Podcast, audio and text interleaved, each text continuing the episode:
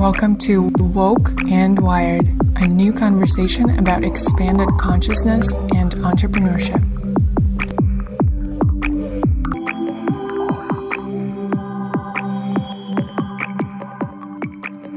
Hey there. Welcome to episode six of Woke and Wired podcast. This could be the most important episode I have done so far, just in the sense because it really touches on much bigger global issues than just us, our spirituality and our relationship with technology. And my guest today is Nilima Bhatt, all the way from Mumbai. She is a visionary, a speaker, facilitator, and coach in the fields of personal mastery, leadership, gender equality, and well-being. To make it simple, she is a facilitator of conscious transformation, and she has worked with big corporations from all over the world, such as Whole Foods, bringing a more conscious approach to leadership and business. She is involved with Conscious Capitalism, the book and the movement that you probably have heard about if you're listening to this podcast. And she has spent over 10 years heading corporate communications for major corporations before she turned into a yogi. And then she merged the two worlds. And in this conversation, we talk about how today's global economic issues come from an overly masculine model of leadership and how we can shift that from taking on Shakti leadership. We talk about what it means to be a Shakti leader, how even though it's a concept of more feminine leadership, it's not limited to women.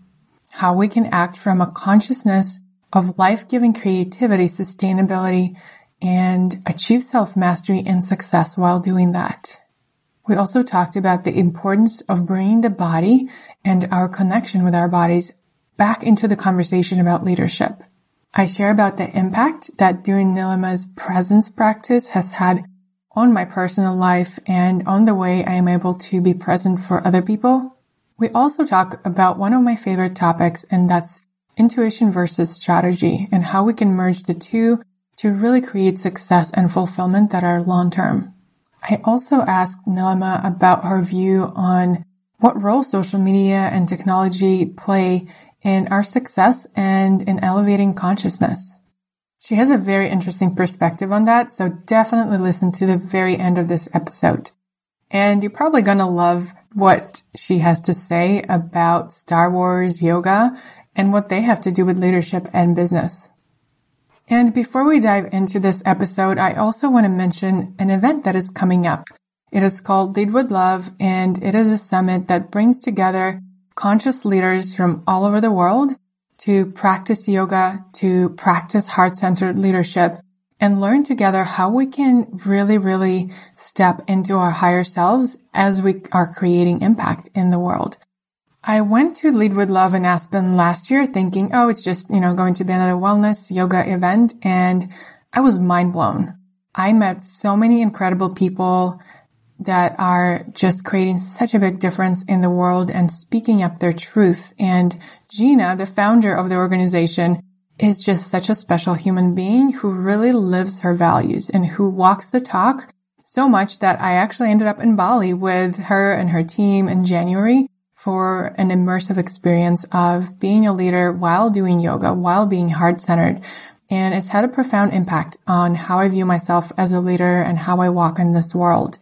So if any of this resonates, check out ileadwithlove.org. I am, one of the reasons I'm sharing this is because I am actually a speaker and I'm going to be leading conscious social media and branding workshops for the people who are going to be attending.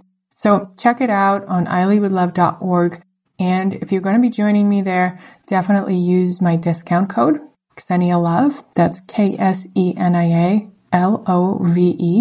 to get a nice $100 off your ticket. And I hope to see you there October 25th to the 28th of 2018.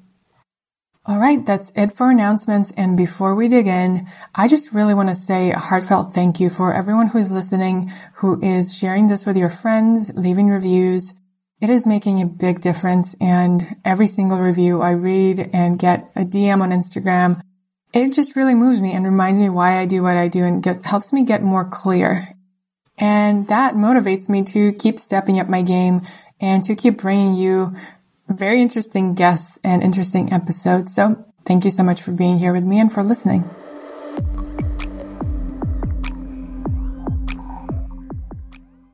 Nilima, I am so excited to speak with you. All the subjects I am most passionate about consciousness, entrepreneurship, personal development. You seem to have mastered those things and bring them to people not only on a personal level, but also on an organizational and global level. And I can't wait to talk to you about Shakti leadership and all the things.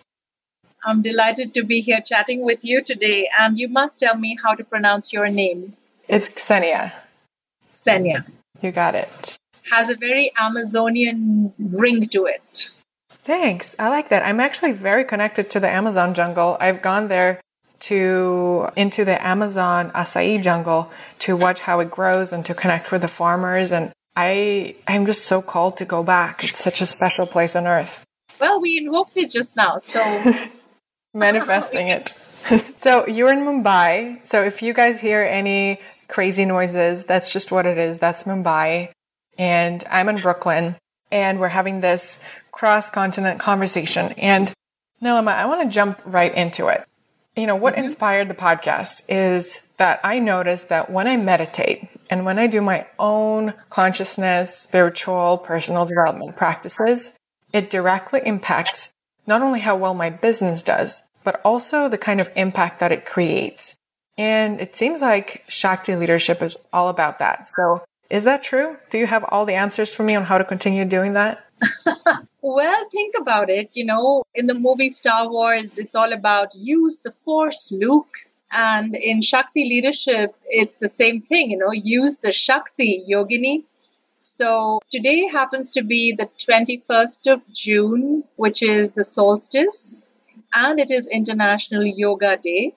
And to me, it is so significant because the time has come where, as individuals and leaders, we have no choice but to be more connected to our own deeper truth, our higher self. So that's like a spiritual connection which is what yoga is about. And equally, we have no choice but to engage and discover a deep love for the earth, for the environment, for nature.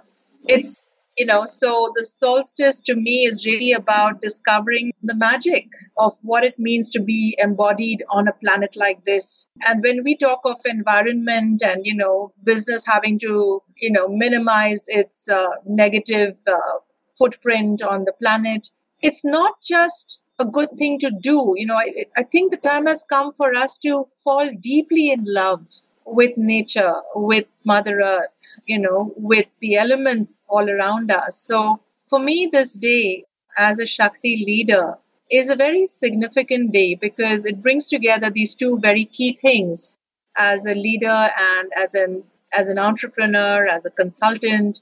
For me, to be able to bring yoga and spirituality to this work I do and to do it in a way that is fully integrated with what's good for the planet.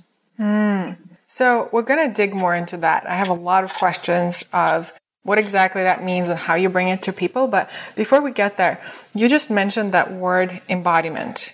And, mm-hmm. you know, actually, before we got on the call, I did your cellular healing meditation and I did the presence meditation. In them as well, you talk a lot about embodiment. So, you, can you explain a little bit more what exactly that means I guess my background being yoga and that too integral yoga, which is the path mapped out by spiritual masters called Sri Aurobindo and the mother. They were saying that even though we've had thousands of years of yogis and practitioners, we may have enlightened the mind, we may have worked out our open hearts and purified our emotions and got a soul connection.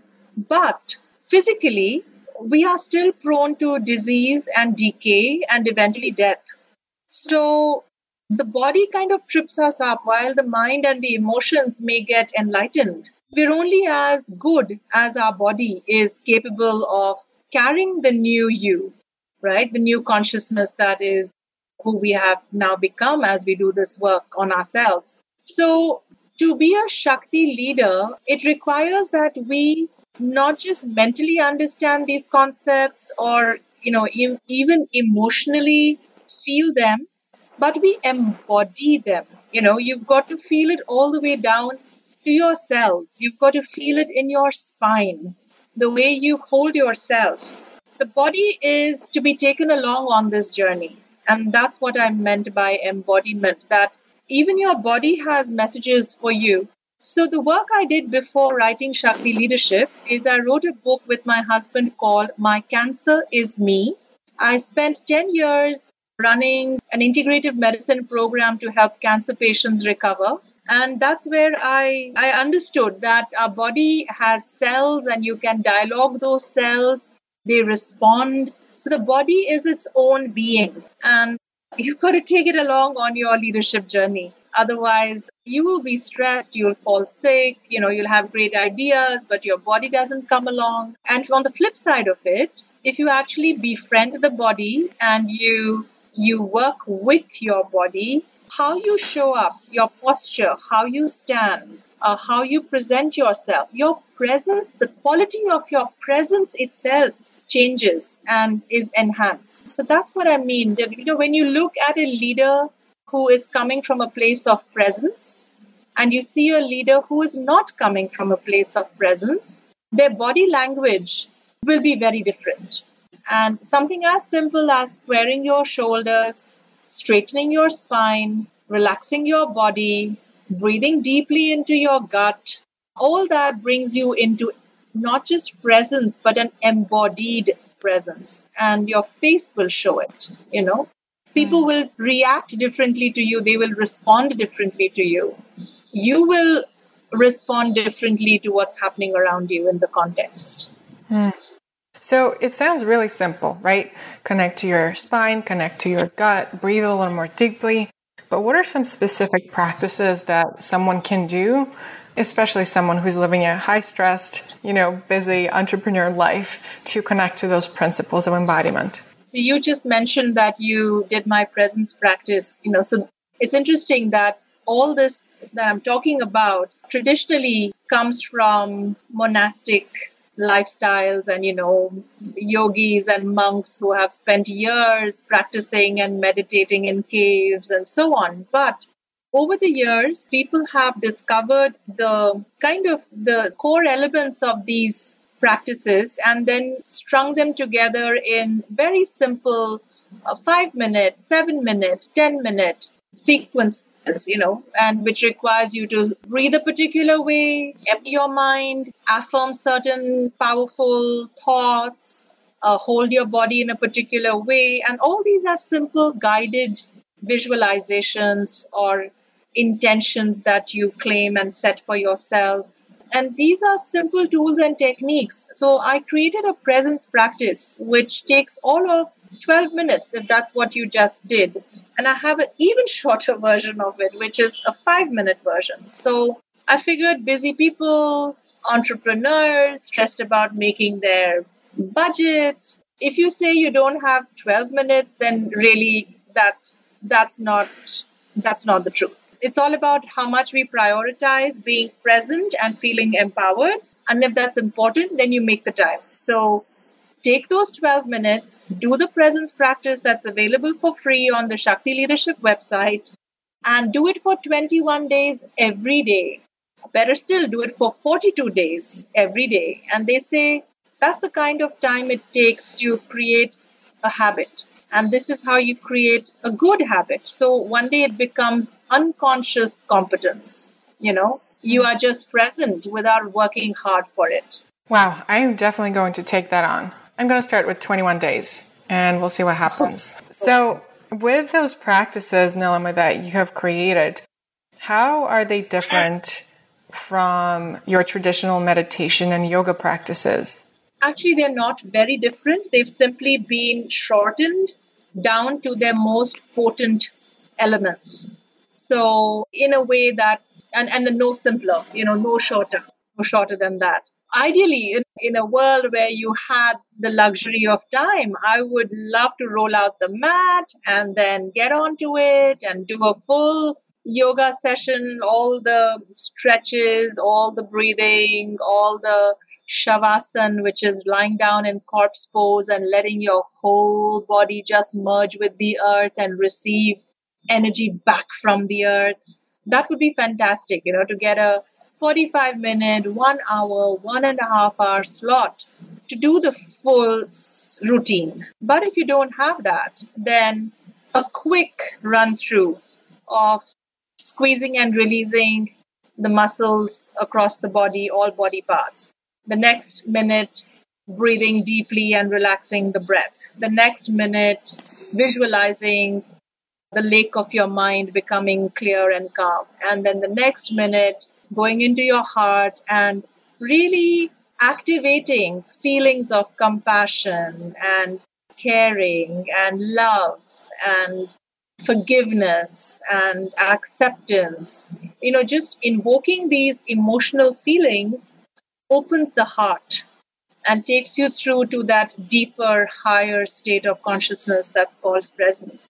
You can sharpen your senses from that place, call it becoming a sensitive sonar. You know, just take a minute to say, what am I hearing right now? What am I smelling right now? What am I seeing through the eyes right now? What's the taste in my mouth like right now? What's the temperature or the texture on my skin right now?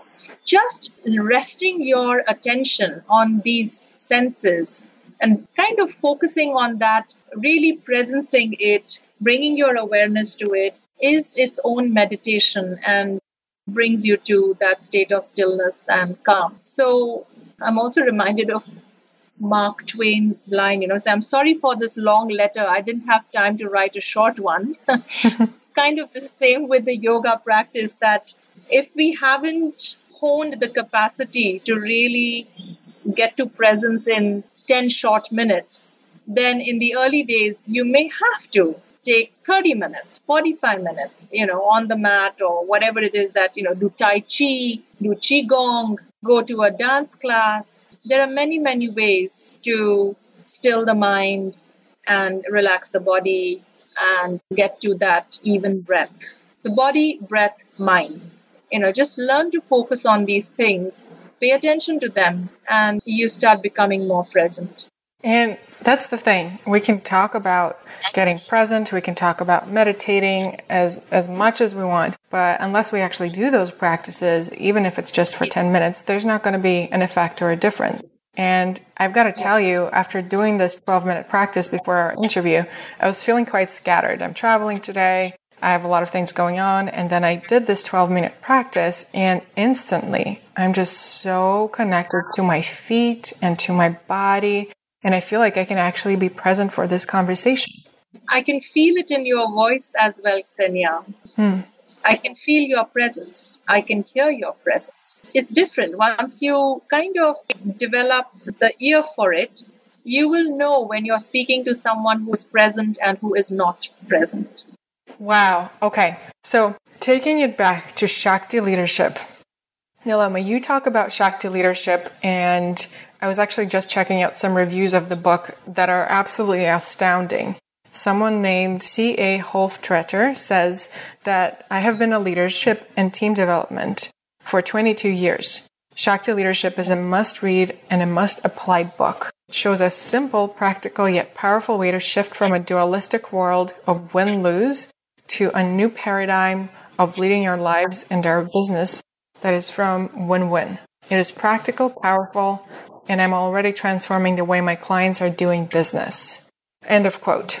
So, you talk about Shakti leadership as a way to solve, you know, pretty much all of the issues going on with our world right now that have come from this overly masculine leadership model that is old.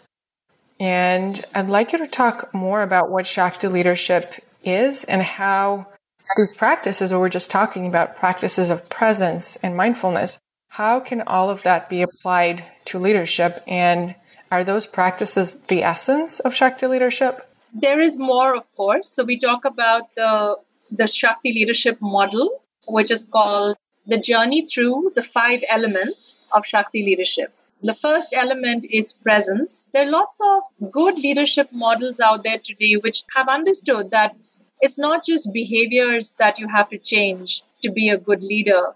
It's where you where you are coming from, so to speak. So what is your internal state like? So are you more mindful?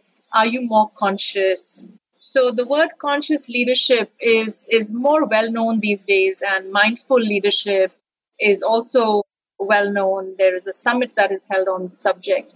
Now, I realized, and after having done yoga for many years, it's now 20 years of my journey with all these different practices, transformation practices. I discovered there was still a missing piece that most of the consciousness or transformational practices out there today are still very masculine, made by men for men and therefore, it's inevitably about saying, still the mind, still the mind, still the mind. And as a woman, as a yogini, I realized there was a totally, you know, another piece that was not being addressed, which is it's not just how present you are, which is conscious, you know, the Shiva principle, but it's also then connecting with the power or the energy that comes from a place of stillness. And if you don't talk about that, then people would think, hey, you know, if I'm just supposed to become empty and still, how am I going to get anything done? mm. Right? Yeah. So what what hasn't been talked about, and which is why I needed to write the book, is the stillness isn't a dead inert state. The second element of Shakti leadership is that from a place of presence, which is the first element, the second element is power that there is a power that flows through the state of presence, which is different from the power that flows when you are in your ego, when you are in your narrow self interest, hmm. right? So, when you are in a state of narrow self interest, you are invariably coming from fear. There is a sense of, I'm not enough, and there isn't enough, and, you know, I need more, and more is better and which is coming from either victim consciousness or scarcity consciousness. And we've given up power away to external situations or other people. Whereas when you're present, you discover, much like, you know, Yoda tells Luke, use the force, Luke. Well, there is a force to presence, and that force is Shakti. It is the infinite and innate power of existence itself. That is moving everything. There is a fuel to this cosmos. Otherwise, it would have stopped moving, right? I mean, everything is in motion. There is no such thing as stillness. Your atoms are moving, everything is moving right now. And there is a fuel or a power that needs to move things. And that is the Shakti. And this Shakti is not just a mechanical energy, there are different grades and levels of Shakti, all the way to your intelligence, your emotions, and your higher states of consciousness. Everything requires energy to be animated. And Shakti is a power that has its own intelligence to evolve this creation. And so this this power is moving through your spine. It's moving you, it's making your brain have thoughts it's making your heart have feelings. And so, as a leader, if you learn to be present, you will also learn to get a felt sense, a felt sense of a subtle energy that's moving through you. And when you are quiet enough and you sense that movement, and you engage with it, you align with it, you enter into a dialogue or relationship with it, you will notice that when you are in that state of flow or aware of that state of flow of energy within yourself, you will be kind of guided and moved to do the right thing at the right time. You become far more efficient. You may just take one step, but it's as if 10 things get done Versus when you are not connected to this Shakti, this true power, you are operating from your ego based power, which depletes very quickly and leaves you stressed and tired. And it's like you have to take 10 steps to get one little thing done, right?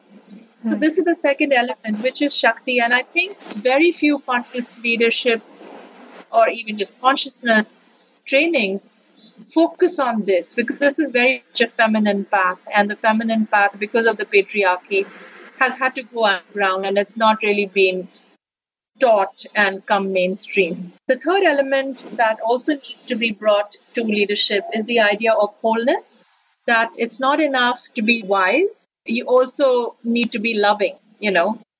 It's not enough to be tough, you also need to know how to be foolish, right? So I'm talking about the four core archetypes, what it means to be psychologically whole, to have access to your parent self, to have access to your child self, to have access to your inner masculine, your inner man, and to have access to your inner feminine, your inner woman. And then it's like there is a holy family union taking place inside you. You become psychologically whole. And if you are not psychologically whole, you will end up projecting that missing piece on someone else around you and expecting them to complete you. And that's how codependence sets in. Then very unhealthy bonding patterns can happen in relationships. So to really come into your full power, you need to become a whole person. To become whole, you need to have, as I say, become the wise fool of tough love. You know, wise is your inner parent, fool is your inner child, tough is your inner man, and love is the inner woman. And we need all four. Any one missing piece is an unstable state. So that's wholeness. Then the fourth element of Shakti leadership is, is flexibility or agility, that you may be whole, but it's also knowing how to be situational because sometimes a situation requires you to be tough. Whereas if you prefer being loving and harmonious and not engaging with conflict, then then that can bring you into more conflict. So how to know when to flex between these four core archetypes. Wise, fool, tough love, when to be foolish, when to lighten up, and and not take yourself so serious you know? Mm. there's a time for each of these four. So that's the flexibility to know when to play what aspect of your leadership. And then the last element is called congruence. And this is the big purpose work that everyone's into these that unless you know who you are your innate nature you will not know who you are meant to be which is the purpose you are here to serve in the world so aligning your your natural gifts and talents, your values, aligning all that with the work you bring to the world is what's going to really flower your purpose and bring it out fully. So, congruence, your inner self and who you are, you know, the person you are is the leader you are. That's what congruence is. You can't go to work and put on a mask, pretend to be somebody when actually you're not. So, the leader you are is the person you are, and your innate gifts, values, unique talents are what you have to bring to the world as your unique purpose. Your swabhav is your swadharma. That's what we say in yoga. So, um, these five elements, in a way, are a very complete map to becoming a Shakti leader because presence, agency, wholeness, flexibility, congruence are all Shakti bases, power bases in themselves. Each of them will unlock a kind of archetypal force for you and will move you. And we talk about the hero's journey that, you know, coming into these five elements is not enough to read the book or to see it up on a slide. You're going to have to make a journey to earn each of these. You know, you've got to earn them. Power is never given to you on a platter. You have to earn it. Mm-hmm. And uh, you have to go make a journey. And the journey is like a death and resurrection journey. You've got to die to your old ways in order to come into the new. And that's what Joseph Campbell so beautifully has mapped out. So I've just created a very simple version of it for a leader to understand that you if you don't journey consciously, there's there are chances you'll have to go through pain and trauma and then the transformation before you can bring a gift back. But if you know that this is how the process works, that coming into your Shakti, you could do that in a conscious way, then you're saying, you know, wait for an impulse. Listen when you're being asked to let go an old paradigm or an old way of being, and then allow yourself to dissolve or die in some way, you know, take on some kind of a stretch discomfort zone where you have to grow yourself, some potential that has been as yet unrealized. And then you will discover there is evolution, that you have evolved. And not only do you evolve for your own sake, but the grand plan is that the evolved version of you is the very thing that is needed to bring resolution to the world you inhabit, your community, your context. So we can make journeys consciously instead of waiting for a crisis to grow. Wow. What powerful principles. I am definitely ordering the book and doing all the five steps. I just kind of wish I had the book about a year ago, but at the same time, I firmly believe in divine timing because everything, Nilima, you were just saying about leadership, especially step five. Yeah. How who you are as a leader is who you are as a person, right? Yes. Um, when I was on that verge of making my first hire and expanding my business, I had created the story in my mind that I don't really know how to be a leader because I've never been in the position of leadership. And I need to, I need to read all these books that I need to surround myself and know how to build a business. And that's when I will qualify to being a leader. And it took me this journey, you know, a year long journey of just realizing I create my own definition of leadership. And for me, leadership is trust, presence, openness, flow. It's all these things. And it has nothing to do with anything I read in those books about business. So it's so liberating for me to hear this confirmation that leadership does come from within and the more presence we bring to it and the more our, authentic selves we bring to it, the bigger impact we're going to create. Yes, I, I love the summary and the paraphrasing.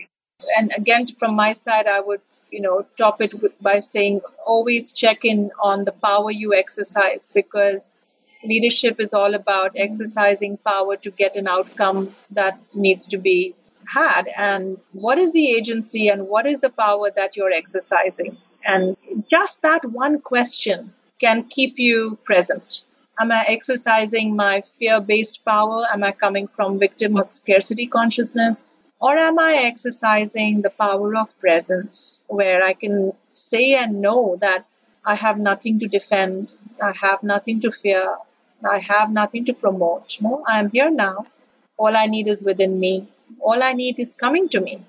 I love that. I love that. So, with that, one of the things I, I can't wait to hear your take on and it's something that I go in between. You know, I'm the kind of person who I have an online business, very much action based, and let's do this. And I love statistics and I love analytics. And then on the other side of things, you know, I go away for a week on a meditation retreat and I turn off my phone and I'm completely in a state of flow and connection to nature. So, and the same in my business, I'm always looking for that sweet spot between strategy and decisions that come from the brain and from business and decisions that come from a place of flow and intuition and trust. And I find that having mostly that flow and intuition and trust and a little bit of strategy is what works best for me. And I would love to hear your take on that.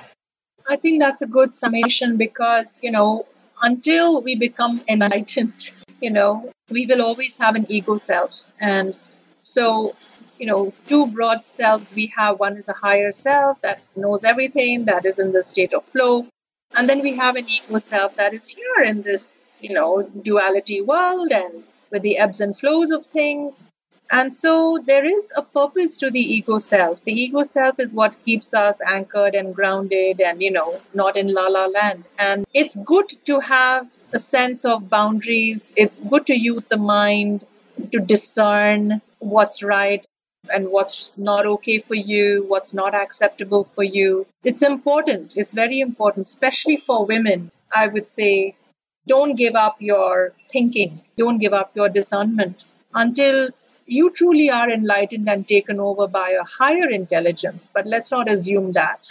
and use the intelligence you have.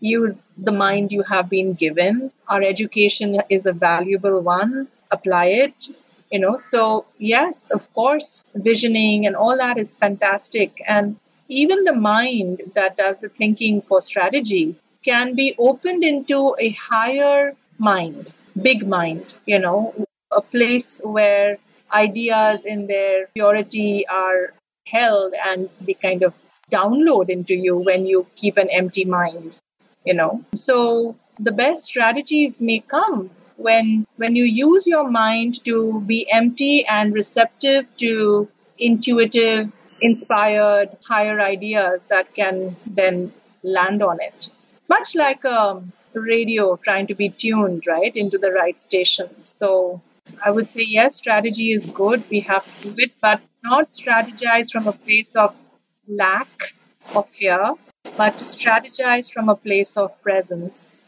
what a powerful idea. Instead of separating the two, the masculine and the feminine, the intuitive and the strategic, to actually have them support and serve each other. Yes. I, I think that's really profound. So yes, that could be higher masculine and the higher feminine, actually. Hmm. So, speaking of the masculine and the feminine, Shakti leadership, is it just for women, or how can we open up our men to the, these concepts, even though the name itself and the concept itself is very feminine.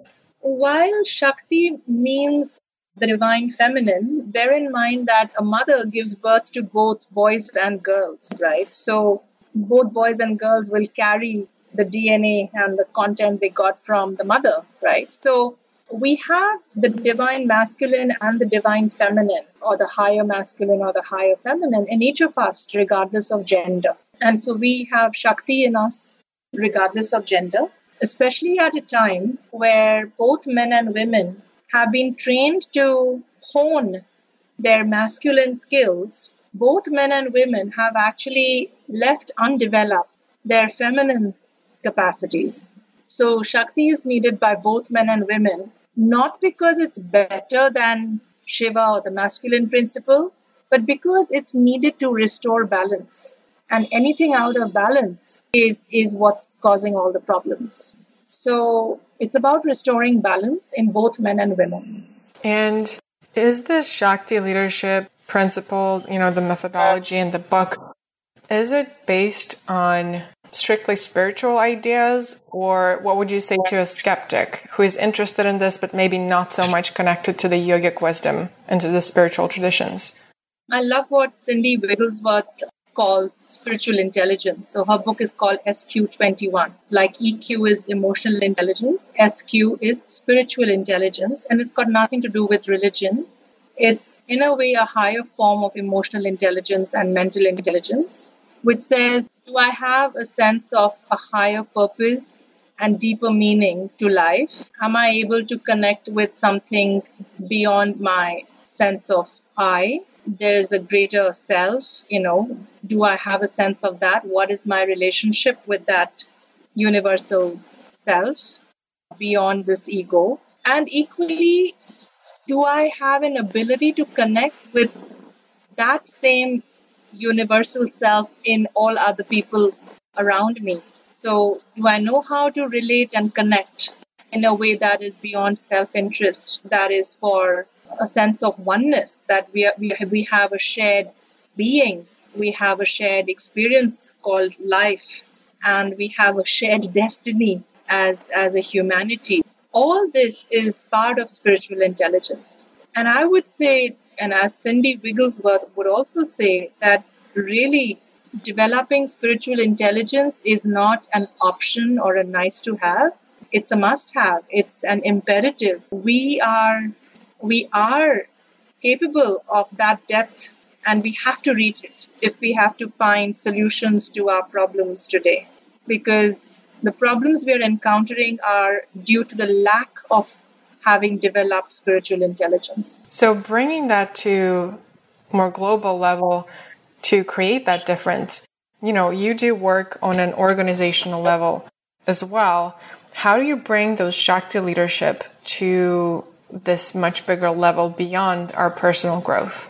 It's pretty simple actually, because once you do leadership training uh, with organizations, especially that I'm part of the conscious capitalism movement, there are many companies who are looking for a higher purpose beyond profit. There are companies who are looking to create cultures built on trust and love and care because they can see that that is good for business, right? There are companies who recognize that their stakeholders have to win and, you know, by being involved with them, and that they can't be squeezing out their stakeholders and hope to profit in the long run. So, because of conscious business, conscious capitalism becoming quite mainstream these days, not way to go, of course, but you know, it's in the media, it's in the news. There are big conferences around the world about these ideas now that business as usual has started giving us diminishing returns. It's not working. If anything, it's a major cause of all the problems we are facing environmentally, you know, in terms of employee engagement or well-being. And you know, there's a huge cost to unconscious business. And so when I teach these ideas in companies, we actually we we look to map these ideas into what does it mean for a team you know how does a team learn to work together using these principles? What is the level of presence the team manages to engage at? Okay. Even culture. We can diagnose an organization's culture based on masculine and feminine values being embodied uh, or rewarded you know. It's very easy once you use the lens of masculine and feminine. Right there you can get to see whether a leadership of a company or a culture of a company is dominant masculine or dominant feminine. And right there you get to diagnose therefore what the problem could be. Is it about too much masculine? Is it about too little feminine? What behaviors need to be valued and rewarded? What do you dial up? What do you dial down? Right? So mm. all this then goes into, you know, 360 degree evaluations. And it's a very simple, it's not rocket science, you know. I think we've the mind and we just love over strategizing and making a big deal of simple things sometimes. so this is like a nice little I often think of Shakti leadership like the kid who, you know, who says the emperor's naked. Mm-hmm. That we've made a much of a muchness of many things in the business world with all our systems and processes and technology and and maybe it's time to just bring it back down to basics and simple principles you know mm. the idea of the yin and the yang and shiva and shakti is is ancient and it's the basis of of medicine and well-being and you know everything so why wouldn't it apply to business to be able to diagnose what the problems may be and therefore what the solutions would be. Right.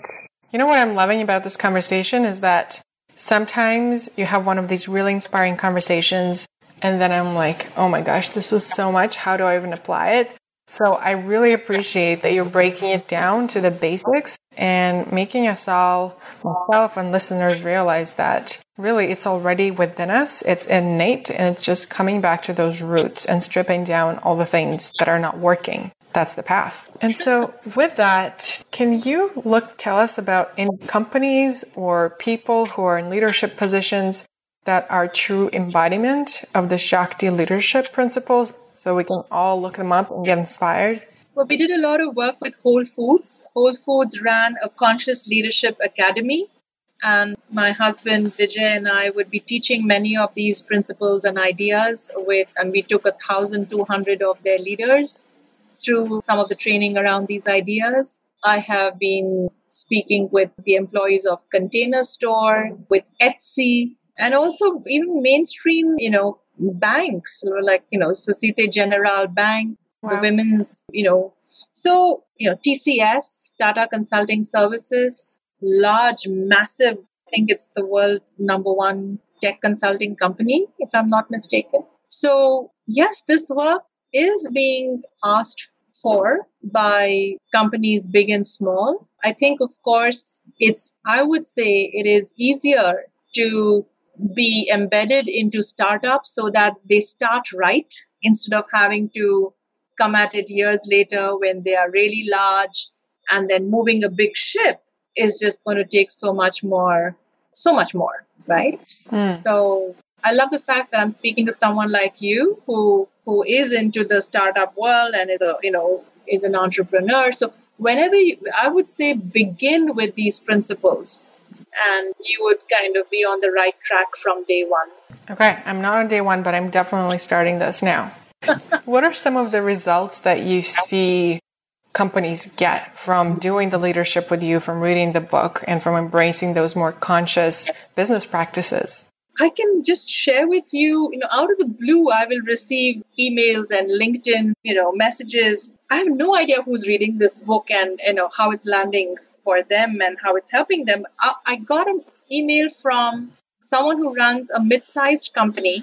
He's he's a man, and I don't know him. He found the book at a bookstore in an airport, and he writes to me to say, I really, really want to thank you because I was a very masculine leader and I didn't know it.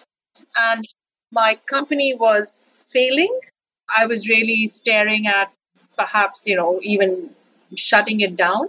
I was responsible for all these employees and I was in a very difficult place. And then I saw your book and I read it and I started watching the women around me even my own family members and started noticing how they get things done, even though they're not necessarily in regular leadership positions. And and I started understanding what care and compassion and collaboration and connection, you know, what that feels like, what that looks like. And I then started trying it on for size back in my own workplace.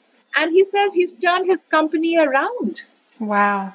That's fantastic. And then you say thank you. And I'm like, wow, thank you.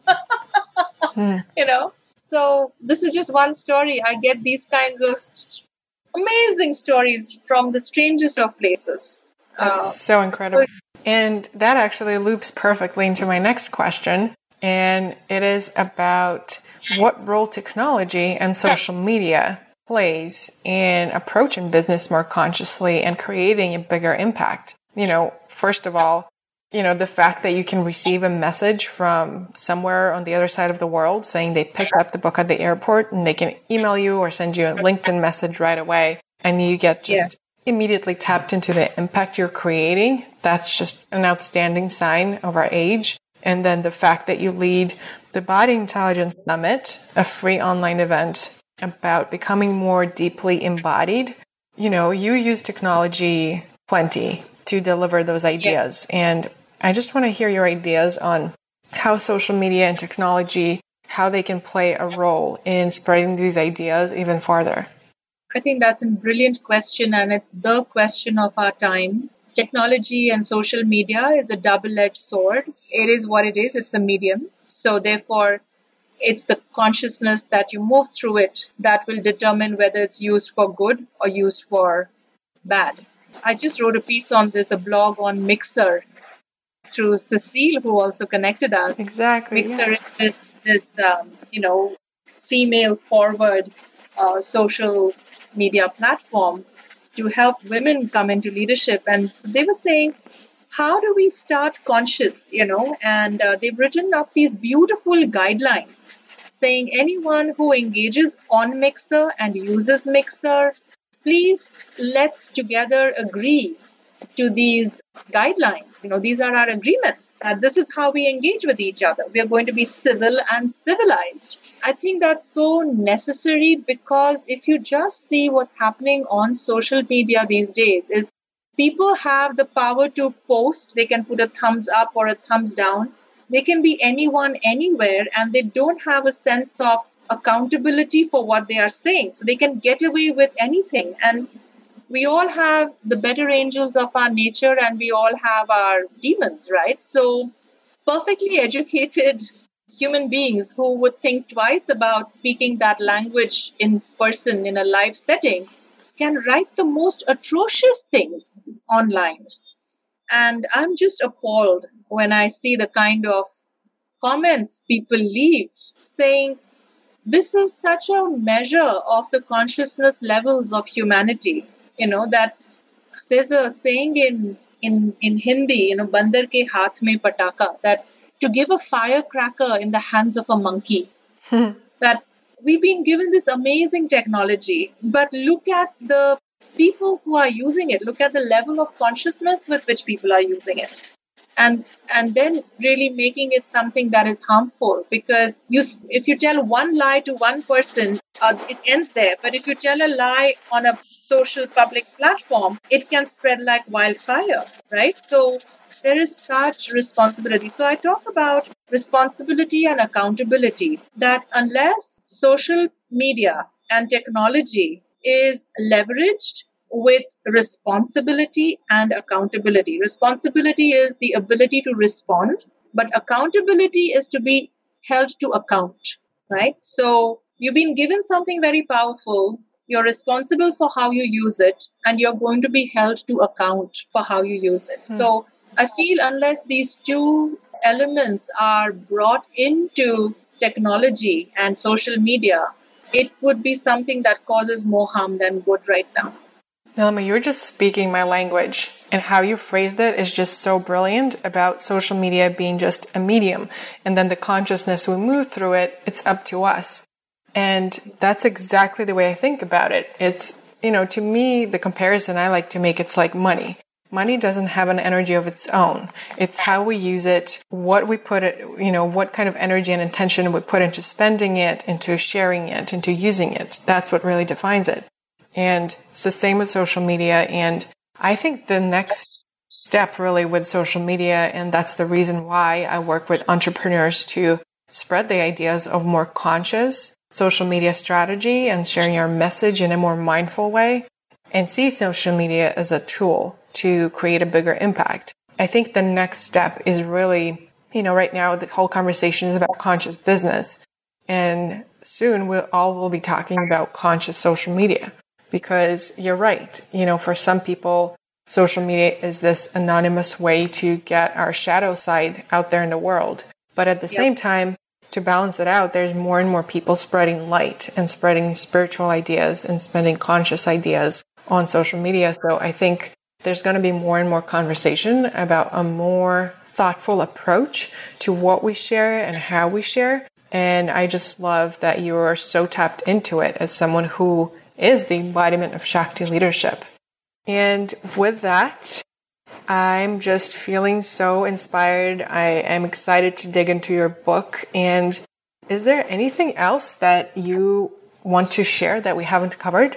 I want to share that my deepest vision is to create a 100,000 Shakti leaders by 2030. And uh, it's not enough to just read the book. So, you know, I partnered with the University of San Diego right now to offer a nine month advanced women's leadership and entrepreneurship program, which is part time, online, and then with a residency in October in San Diego. And we're taking enrollments for that. And women like you, so please spread mm. this out, all the women you can think of, because it's not enough to read the book. We need to make a journey. It's taken me 20 years right? And then I wrote the book and I said, maybe someone else doesn't have to take 20 years, but take nine months, you know, take nine months. But you're going to have to stay with these ideas. You've got to let them process in you, filter down, digest, and then embed, you know. So journeying on this path with a cohort that's also thinking the same way coming up, not just doing the step in work on the inner transformation, but learning feminine leadership skills and then creating a Shakti project that is meant to change the game, you know, as an entrepreneurial idea. All this will be part of a nine month journey through coaching and mentoring. And so I would love for you to spread the word on the Shakti Fellowship.